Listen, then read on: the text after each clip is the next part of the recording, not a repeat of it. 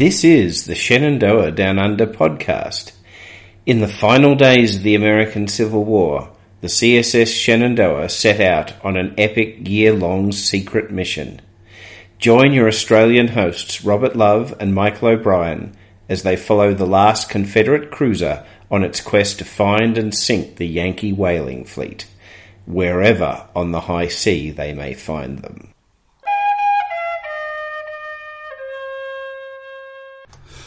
And hello, this is Shenandoah Down Under, or Confederate Pirates Save the Whales, uh, brought to you by Rob and Mob. I'm Rob. And I'm Mob, Michael O'Brien. And Robert Love, I think I said that. And we are coming from beautiful Blackburn South in Melbourne, Australia. Uh, not quite so beautiful today, it's a bit overcast. It's a bit gloomy today, yes, but we have four seasons in one day here in Melbourne. Four seasons in one day, as uh, the crew of the uh, Shenandoah no doubt discovered when they uh, when they came to Melbourne. I think when when uh, when the Shenandoah comes to Melbourne, we'll have a segment in our podcast called "The Weather 150 Years Ago Today," and I, I think that is just going to be champagne podcasting. Do you agree, I absolutely agree. It'll, it'll be in the middle of summer. Yes, yes. Uh, traditionally, it will be uh, bright and sunny and hot, but who knows because yes. we're in Melbourne. Yes, yes, who knows? And uh, so a bit overcast and rainy in uh, Blackburn South today, and um, uh, we've shut the, the curtains to uh, to keep out the chirping of our chickens, and also to keep out the sight. And one of our lovely chickens has just taken a craptacularly large crap, to be blunt. If Just it was as- an egg rob, it'd be a double yoker. It was, yes, it was a. So, uh, yes, the curtains are shut to two, uh, you know, so that we do not have to see that. And luckily, due to the miracle of radio, you don't have to see that either. Now, this now this is this is a big week, big week for the Shenandoah. 150 years ago today, um, yes, um, Ca- Ca- Lieutenant Commanding uh, Captain Waddell has taken command of the Shenandoah. And commissioned it. It's now commissioned it. called the Shenandoah. It's not the Sea King anymore. It is now called the Shenandoah. Um, he has something of a crew, although um, uh, rather unusually for a warship, or indeed any sort of ship, the officers actually outnumber the other ranks. Now, um, we're going to get along on to. Um, uh, this is oh no, this is the, the, the even numbered fourth episode of our podcast. Um, so we'll um, I think we'll We're no longer a trilogy, Rob. we are no longer a trilogy. We are we are getting into G.R.R. Martin territory, although we'll uh, uh, end up with over sixty episodes. and not as many uh, major characters die in this too. no, no, in fact, yes, very, very few, mate. But yeah, spoilers, spoilers. Let, let, us not let's not get a, ahead of ourselves. In fact. I think one of our standard segments should just be let's not get ahead of ourselves because uh, we do it every single week. But Michael, now can you give it as a quick précis uh, of the story so far? So the story so far is that the Confederate government sent out a number of commerce raiders to capture Union flag ships and destroy maritime shipping. Drove up the price of uh, insurance for uh, Union ships dramatically.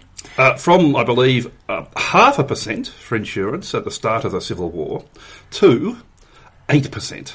Insurance companies trying to cash in on, on misfortune. What a, what a surprise. so there were a number of very successful ships. There was, in particular, the Alabama under the gallant Captain Semmes, who captured a large number of ships, about 70 of them. They were hoping the Shenandoah could emulate this at a, at a, at a later stage in the war. So the, the Shenandoah had set off under its previous name, the Sea King from London, and off the coast of Funchal in Madeira, it met a ship that had come out from Liverpool containing the officers and a whole lot of equipment which had been mysteriously marked machinery. Yes, yes. I don't, They- think, uh, I don't think arms dealers have changed, illicit arms dealers have changed their, uh, their, their, their Probably not. So they went off then to a uh, desert island which is called Desertas. Los Deserters, yes. And there uh, trans transform um, uh, sorry transferred all the equipment from the Laurel onto the Shenandoah. I, at at that point, though, and this is where we got to last week, Yep. Rob. The captain of the Shenandoah, Waddell, tried to encourage as many of the people that had come on, come on the Laurel and the existing crew that were on the Sea King to then join them on this journey around the world as Confederate raiders. And how did that go? Well, almost to a man, they said, sod off. And even when uh, Waddell brought out a bucket of sovereigns, He played his trump card, Yes. pulled out the the bucket of sovs and ran his fingers through it. Yes, and let them see the glittering shower of gold, and still almost all of them said, no, we're not interested. Uh, and in fact, a lot of them, especially the ones who had come out on the Sea King, uh, got very angry because they thought that they'd come out under a uh, under false. They'd been lured under false pretenses lured under- because they had. because they had. So yes. uh, it would have been particularly crushing and galling from for him to, to have this happen to him, because what was the similar circumstance when Captain Semmes tried this Well- with the Alabama about eighteen months earlier? Yeah, well, now, admittedly, this this is, I believe, uh, from Semmes uh, from Semmes' memoirs. Um, Semmes had a similar situation um, where he made an appeal to a, uh, a whole bunch of, of foreign sailors. Um, he ma- and there were ninety of them on this occasion, and Semmes managed to recruit eighty of them. And uh, in his memoirs, Semmes says that that was the first and last democratic moment aboard the Alabama. From that moment on, when he said squat, uh, people people said how low, sir. So basically, uh, for Waddell to manage to recruit, there, there are varying accounts, but you know, not around ten. Eight Now- to ten seemed to be to the number, and one of those was the cabin boy. Yes. I understand that some of the Confederate sailors that came out on the Laurel also had a change of heart. Well, I have to say, I've, now I've um, through the courtesy of, uh, of Amazon, um, I've recently uh, got uh, another another of the more recent uh, books. Now I'm doing the traditional holding of the source up to the microphone. Oh, yes. and uh, r- riffling the pages. Now this is Tom Chaffin. And his Sea of Grey, the Around the World Odyssey of the Confederate Raider Shenandoah. Now, this only turned up a couple of days ago, so I haven't finished it. But I, I, I have to say, I think that this is um, this is an excellent book. It's chock full of facts, and uh, we'll be drawing heavily from it today. I think um, Angus Curry's Officers of the CSN Shenandoah, I think we're going to be using a lot throughout um, because that is more focusing on the people. But um, but Chaffin has some some some some excellent uh, stuff. And one of the things Chaffin says that we haven't found in any, in any other source is that um, he asserts that Waddell that the Shenandoah did not even manage to recruit all of their hand-picked Confederate seamen. So people who had been on the Alabama with Semmes got onto the Sea King, and apparently some of them just said, "No, take me back to Blighty. I've had enough war," which is not exactly a ringing endorsement. Of, That's uh, that's a bit crushing. So when when the Shenandoah finally got underway, there were slightly more officers than men. I believe there were 24 officers and 21 men. 20, uh, I've also heard 24 to 22, but I have to say, I think I think the figures for for the number of crew in the early days are a bit rubbery, uh, probably because they, they were in fact um, so so very very low.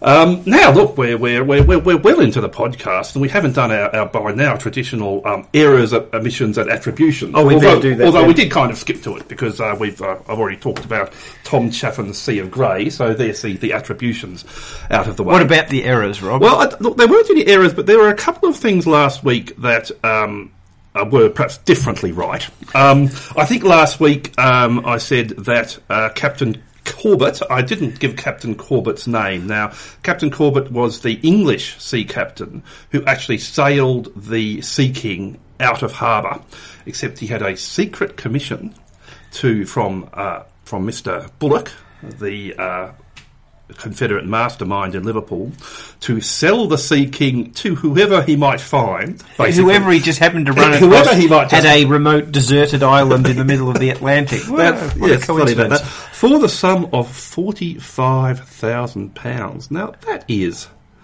Um, That's a hefty sum. that was a hefty sum, and um, th- yes, so so forty-five thousand pounds sterling. Um, This was a brand new ship, or it, it, was was only what it had done one journey. I It, believe. it had done one journey, so it had been um, it had been broken in. It had had its It- shakedown cruise. It had had its shakedown cruise, and also um, the fit out for that one journey um, had been actually extraordinarily convenient for the Confederates' purposes in some degrees, um, because the English government had hired the Shenandoah as a troop ship to take troops out to suppress uh, the Maori rebellion in New Zealand. And I, I think at, at a later point, perhaps when uh, the Shenandoah gets closer to New Zealand, we might do a bit of investigation and see if there's any New Zealand sources uh, about uh, the Oh, suppression, idea, yeah. suppression of that rebellion. I know that there was a movie uh, made a few years ago about the Maori rebellion, so we, we might we might dig that out and um,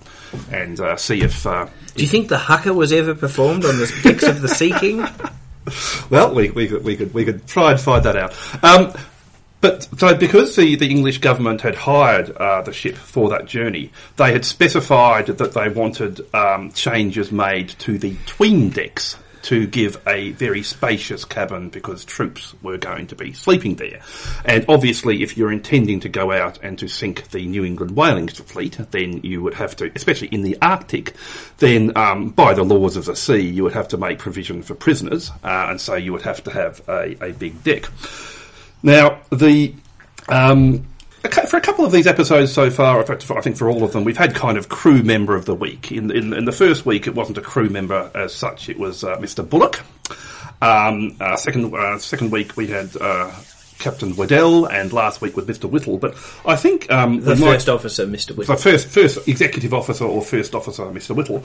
But I think for this one, um, we might actually because there's some fascinating details in in Sea of Grey uh, about the Shenandoah.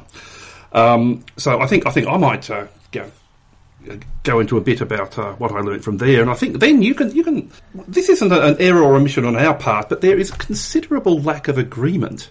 In all of the sources about the actual armament of the of the You'd kind of think, given that it's a it's a warship, that that's one of the details that they'd uh, hopefully get right. But in fact, every every source that we've read has pretty much given us a different answer.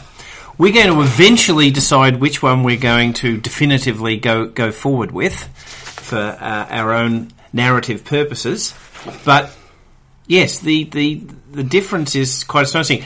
All the sources do agree on another very important fact, though, Rob. Yes. and that is that the ship had three flush toilets. Yes, yes. Well, well. Uh, no, none of the sources, none of the sources say two or four. They all say three. There were three patented crappers on board, uh, I believe, for the exclusive use of the officers. Yes. Now th- they, these were brand new. They, they were painted and flush toilets. Um, so the Shenandoah did not have the traditional heads, which I think were basically a hole in the side of the ship where basically you, you sat on deck and you did your business. Which basically, uh, I'm, sorry we've got a, we've got a theme after what happened with the chickens, but uh, but but the Shenandoah did not have that. The Shenandoah had uh, three flush toilets, but they were for the use of the officers. Um, so presumably, um, and Mr. Chaffin uh, makes this deduction. So presumably, the the the the the, the, the, the ranking men um, they either used a bucket or they went went over the side as Jack Tars have done since time immemorial. But I think it says something that that you would build a ship for a crew of 150 with three toilets.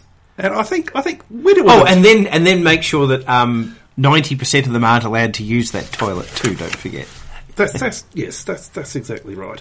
So um, we might we might just go into some of the various um, descriptions of the armaments. So the, the now the Osprey book. Now because the Osprey books are basically um, they do a lot of these naval history books. We're, we're inclined to say for the Osprey uh, that, um, that That's the that's the one that uh, it doesn't sadly have a a diagram of the Shenandoah. It does have one of the the Alabama, Curses, yes, the Alabama, Lo- a lovely cutaway diagram. Yes, but it it gives as the armament for the Shenandoah. It says that it has one 84 pound gun, which must have been a whopper. Two 32 pound guns and two 24 pound guns. Well, uh, an eighty-four pound gun sounds absolutely insane. I think I think there were uh, you know there were there were there were cruisers in, in the Second World War that, that weren't firing that, that weight of shell. Well, yes, because in, uh, some of the other sources say that uh, it was it was an eight-inch gun, Yes, and that is something that you were seeing on uh, dreadnoughts and so on at the end of the 19th and early 20th century. And these were rifled guns as Yes, well, so that- so, so you they could would fire be- them fire them long distances. fire them long distances. Um, so now now Murray Morgan in Confederate Raider. He says that it had six 68 pound guns. Yeah, that, that, That's a big difference. that, that's enough to sink the entire US fleet, provided, of course, the entire US fleet didn't fight back. But if, if Well, that's an essential issue that we need to uh, discuss in more detail later, yes. Uh, Tom Chaffin's book, on the other hand, says that it had two 32 pound guns and it had the two 8 inch, um, oh, sorry, four 8 inch rifled guns. Yes, we, we should we should maybe try to find a source that will tell us um, what what weight of shell an eight inch gun would have fired. But even so, um, Chaffin has said that the, the eight inches are different from the thirty two inch guns. Um, now now part of the reason that this confusion might have arisen. Um, oh, oh, there's one more too. Uh, Last Flag Down, which is by Baldwin and Powers, another recent book. It also says that the ship had two cannons. And makes a big deal in uh, a couple of points where, because they were so ill balanced and cumbersome, it was causing problems with the way the ship was rolling. And that's only two cannons. yes, Uh, Cyril Pearl's book, I remember, it said that it had two of these Whitworth rifled cannons Yes. and a six pound signal gun. Yeah, well, well, look, pretty much. Okay, now everybody agrees that they disagree absolutely on the number of actual cannon that they had, but everybody says that they had the standard um, merchantman armament. Um, so a, a merchantman, um, presumably to stop. Then as now, stop you being harassed by pirates off the coast of Africa, uh, would have two 12 pound guns. Um, but generally, um, they, were, they were ceremonial, and um, I believe the Shenandoah only had one or two actual real rounds of shot for these guns, and that was a shame. And a box of blanks. and a box and a box of blanks, and that was a shame because one the other thing that all the sources do agree is that none of the very hefty amount of cannons that the Shenandoah uh, ca- carried, none of them could actually be fired. Uh, because the, the Shenan, for a start, the Shenandoah was a clipper, um, built for speed. So her, her timbers, her, her, her deck work was not in any way built for those sorts of guns.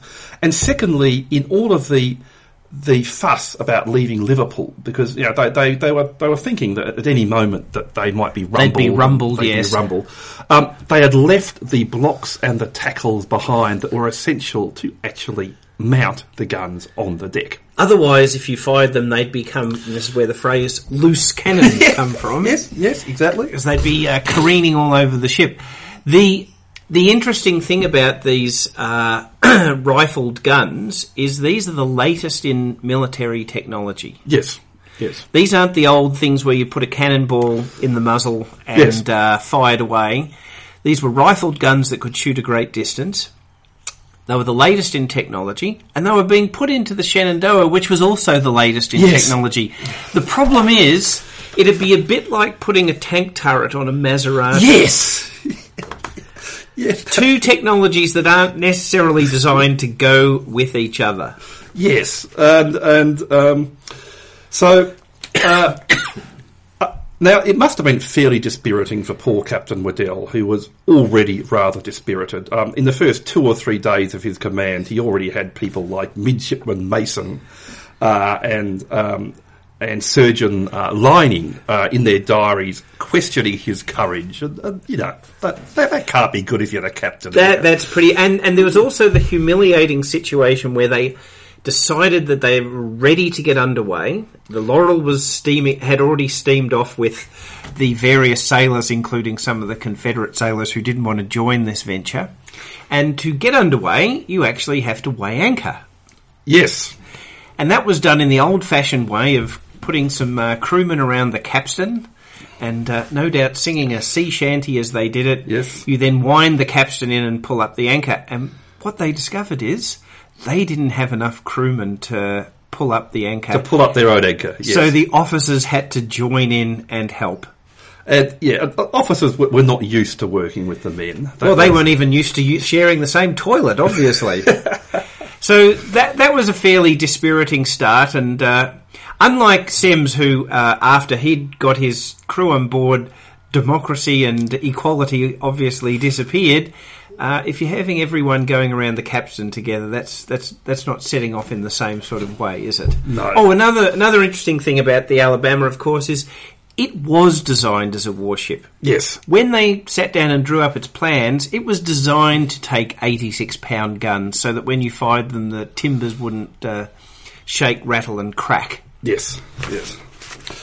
So apparently, uh, so um, last last week we pretty much covered um, up to the twenty first of October, um, uh, eighteen sixty four. Um, so uh, you know the the ship was underway, and they spent the first uh, two or three days um, of the last week, one hundred and fifty years ago. Um, they managed to get the to fake that the guns they had the guns on deck. They cut holes in the sides because people needed to be able to see the guns. You know, there's no point having Quaker cannons, as the term is for a gun that looks impressive but can't actually be shot, because of course the uh, the Quakers are, are pacifist. Uh, but there's no point having Quaker cannons unless people can see your Quaker cannon. So they managed to rig up something to have the, the guns actually on deck. Now, they certainly couldn't be fired, but without the correct block and tackle, it actually would have been very dangerous to even have them on deck because they wouldn't have had the weight of rope to keep them there if there was going to be any sort of storm. And spoilers, there's going to be some storms coming up. So it would have been a distinctly, uh, distinctly fraught situation. Particularly if you're undermanned, Yes. you're also on board uh, to take the um, sports car metaphor a bit further. Clippers and extreme clippers were temperamental things to handle and needed uh, highly skilled crews. And this was their first cruise, Yes. and they were seriously undermanned. They were seriously undermanned. Uh, now, now, mind you, uh, because the Shenandoah was the, the latest and greatest in uh, in clipper technology, um, there, there were some things that that, that helped um, uh, Waddell handled the ship even with a very small crew. So, so for forty five thousand pounds, you you don't only just get flush toilets. What else do you get? Well, well, now you you got flush toilets. You did not get any furniture. The Sea King came unfurnished, uh, which which is why uh, when eventually the the, the Shenandoah did start uh, taking some prizes, one of the yeah the, the Union sailors were very surprised to see that all of their furniture was stolen. Uh, but um, from uh, this is again this is from uh, Tom Chaffin. Um, the now now. The Shenandoah, or the Sea King as it then was, was built by Alexander Stevens, um, a, a very well-known um, firm of uh, shipmakers on the Clyde, uh, the traditional shipbuilding uh, centre of Scotland. I believe I, I looked up Alexander Stevens, the company, um, last last year, and I, I think they're actually operating until quite recently. They um, they, they they went out of business, I think, when, when the Clyde went out of business. Um, Around the 1970s, so if they'd lasted a few more years, um, then um, uh, then probably some of the uh, some of the, the ships that uh, were sunk in the um, in the Falklands War might have been built there, but uh, but that didn't happen.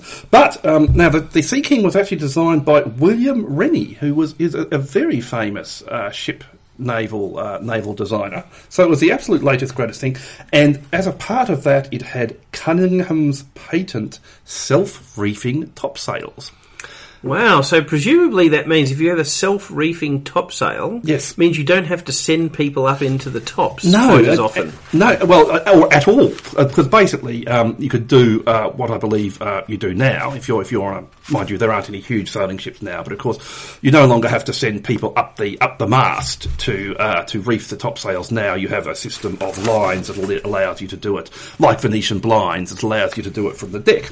And this was a brand new thing in the in the 1860s, and uh, it was really very lucky for Captain Waddell that it had these patent self-reefing topsails because otherwise uh, he wouldn't have been able to actually sail the ship. He simply wouldn't. He barely had enough people to put up the sails, even with these patent self-reefing topsails. Um, but this this did to to some degree to some degree help, but there were some problems. Um, now, The the Shenandoah was what they called an auxiliary steamship, mean, meaning that it was a full a full it had a full ship's rig, uh, which I can feel an error and amendment coming next week, but I'll plough on. Which means I believe that it has a full three masts. Uh, it- Yes. it, might have an extra bowsprit or something coming out. Um, I, I just I can I can feel the wrong in everything I'm saying, so I might just stop there. But anyway, it had a full ship's rig, but it also had a 200 horsepower um, uh, steam steam steam motor. And uh, unlike some ships from just a little bit earlier, it didn't have the side wheel paddles. No, no. It had a screw, Yes. a propeller. Yes. Now again, the this this was this was the latest greatest thing in um, uh, at this period, um, but and and th- th- that meant that the Shenandoah could go at nine knots under steam, or quite a lot more than that under sail. Now that actually gave uh, the Shenandoah a lot of advantages, except that the men that they had, they had very few. I believe they only had five people with any steam experience, and basically that meaning um, coal shoveling. Uh, because coal shoveling, it, it was a, the dirtiest, most horrible job on a steamship, and it was also a job that you couldn't throw somebody in there who'd never done it before because they would be useless. So, in the early days of the, um, in, in the first week of the Shenandoah's cruise, um, Waddell was in an absolute bind. He needed to take a prize to. Um, uh, to Get some furniture. to get some furniture, to get some block and tackle, to, to get some, some stuff to, to allow him to To, continue to rouse the spirits of the men. and to rouse the spirits of the men. But he could only steam at half speed because that was the man. He only had enough men to get enough coal into the into the boilers to, to go at half speed. He possibly needed to take a prize to get a few more shovels too. Yeah. That's something we could try and investigate. He may he may well have been out of shovels, so he, he was not in a good place. Um, and there were some other issues with the fact that um, so so the Shenandoah was an auxiliary steamship. Now apparently, according to Chaffin, only two hundred of those were ever made. The Shenandoah was also a composite ship, and um, composite ship meaning that the beams in the Shenandoah were made of steel, so um, they weren't the old hearts of oak that um, uh, the ships only only thirty or forty years before um, were built entirely of oak. Um, the the most famous, uh, the, there was a competition recently in England for the, for the best loved English painting, and it was the Fighting Temeraire, which is Turner's amazing painting of uh, a steamship, a paddle wheel steamship, um, taking the Temeraire, which was a, uh, a, a ship that had fought with great distinction at the Battle of Trafalgar, um, taking it off to be broken up because it, the end of its life. Because it was because the a, th- that age of sail was over. That age of sail was over. But um, that, that was in the late 1830s, so that was only 20 years uh, before the Shenandoah. So the Shenandoah was a composite ship, so it had beams of steel, but the, the decking and the, the, the side of the ship were of, of, of teak. And uh, painted a very fetching black uh, just just before the, the voyage. Now, the advantage of steel, you wouldn't actually think this, but for the same strength, steel is actually lighter than than, than wood. So that it, Really? that, that that sounds you know that sounds unintuitive, but I guess there, there's a I, I think it. And of course, they're smaller, so um, you had a stronger ship f- without having to have huge, massive beams, and so that also meant that you had uh, more space, more space inside. Um, but one of the problems with that was that um, because uh, the, again that the Shenandoah was a, was a new ship, uh, she was a wet ship. Uh, once water got on deck. Um, now you've done some research that there were solid sides. It did have it. It its sides uh, lacked sufficient openings Yes, as in the side above the, the deck. above the deck. The- the- yes. So in heavy in heavy swells, a lot of water would come onto the deck and, f- and find it difficult to find its way off. Yes, it it found it difficult to find its way off, which meant that it would find its way through. Um, and so the poor officers and men in their hammocks or their little cabins Or, or lack thereof until they got some furniture. until they got some furniture, would be lying in bed and find a spray coming through the walls or coming through the roofs and drenching them. She was a wet ship. She was a what wet they would ship. say. Yes, yes, that was. And uh, there were some, also some other things that really just made her very unsuited to be a warship. Uh, the boiler was above the waterline, and apparently this is this is an absolute no-no because it means that any stray shot you get from any um, any enemy uh, can um, can hit your boiler. And uh, boilers have a bad habit when they boilers in, in those days basically had a bit of a, a reputation for exploding Well, at uh, the best of times. As we talked about last week, remember Whittle was on board uh, the Mississippi, I believe it was called, and its boiler exploded. Yes, yeah, and- and, a whole lot of the crew got scalded to death, which Scald- really does not sound like fun. Yeah, yeah. So if, if the shrapnel doesn't tear through you, the boiling water would would scald The you. Shenandoah also had a problem early on in the piece, and I think they solved this later when they didn't have a magazine to put all the ammunition. Yes. And so it was put in the captain's cabin. Well, I I- I- well, he's the captain's second cabin because the captain had two cabins. And yes, and Waddell remarks in his in his memoirs rather dryly, "Did this not give me a warm feeling?" As in, yes, I can imagine. So um, they didn't have a magazine. They spent the, the first week uh, trying to, to get their, their magazine together so that the, the captain was not you know lulled off to sleep by the thought of uh, hundreds of pounds of gunpowder uh, next door. Hopefully he didn't, you know, light his pipe when he the first thing when he got up in the morning or Y- something. yes. Oh, well, well, that's the other thing. Until they managed to get a magazine, the crew and the officers were forbidden from smoking, and That would have been cruel. that that would not have been good for morale. And um, yeah. Now uh, again, so we, we, I think we've basically introduced the Shenandoah as a character here. And uh, again, I must say. Um, Tom Chaffin gives some, some wonderful details of the Shenandoah, and um, if, if, if you're if you're interested at all, Sea of Grey, Around the World Odyssey of the Confederate Raiders, Shenandoah by Tom Chaffin. It was published in 2006, uh, and it's uh, well worth a look. Now, now there are two more things we have to cover. Um, First of all, Semmes had no use for democracy aboard his boat, but in the first few days of the cruise, Waddell made, I think, an almost fatal error. Uh, Waddell got very despondent um, when he realised that the ship was not in really in any fit way to sail. So, what did he suggest, Bob? He suggested that they run away and hide for a bit. Yes, he actually had a council of all of his officers, and he debated whether they should run to Tenerife and try and get some more men and get some block and tackles and all that sort of stuff. And and how did that go down with his That went down like a lead balloon. like a lead balloon, like a like Yeah, that was that was not not a popular move. These the, the people that had decided that they were going to go on this gallant adventure, they wanted to go on the gallant Yes, adventure. yes. they wanted to capture some ships, and in fact, whether they had block or tackle or not was kind of irrelevant in one sense because they really couldn't fire their guns anyway. anyway. yes. And if they ever came in contact with a real Union warship, there'd be no way known that they could go head to head. Yes. So, So uh, Waddell was actually probably being uh, prudent and sensible, but uh, the younger, the younger, more excited heads uh, prevailed. such as midshipman Mason and surgeon Lining, although what a surgeon was doing, um, you know, criticising his captain, I don't know. I think that's yes, Maturin wouldn't have done that. no, no, but uh, Doctor McCoy always did in Star Ah, Trek. yes. So, so there you go. so. No, in so in fact, uh, I think Waddell was was chagrined and shamed into uh, into giving up the idea of going back and seeing if they could refit again. So off they went. Off they went, and so it's, it's fair to say that the, the first week of the cruise was not going well for uh, for poor Captain Waddell. Now we're, we're going to wrap up, up shortly, but um, just just make a couple more points. Um, another reason that Waddell was desperate for a prize was that um, the whalers basically um, had a, a practice of applied socialism, um, where whalers. It, whenever a whaler met another whaler, they would get together and they would talk about where the, where the bowhead whale was hanging out these days, because probably because the bowhead whales did not like being harpooned and killed. Um, they used to change their migratory patterns. They weren't always And where they'd been big the year ocean. before. It's a big ocean.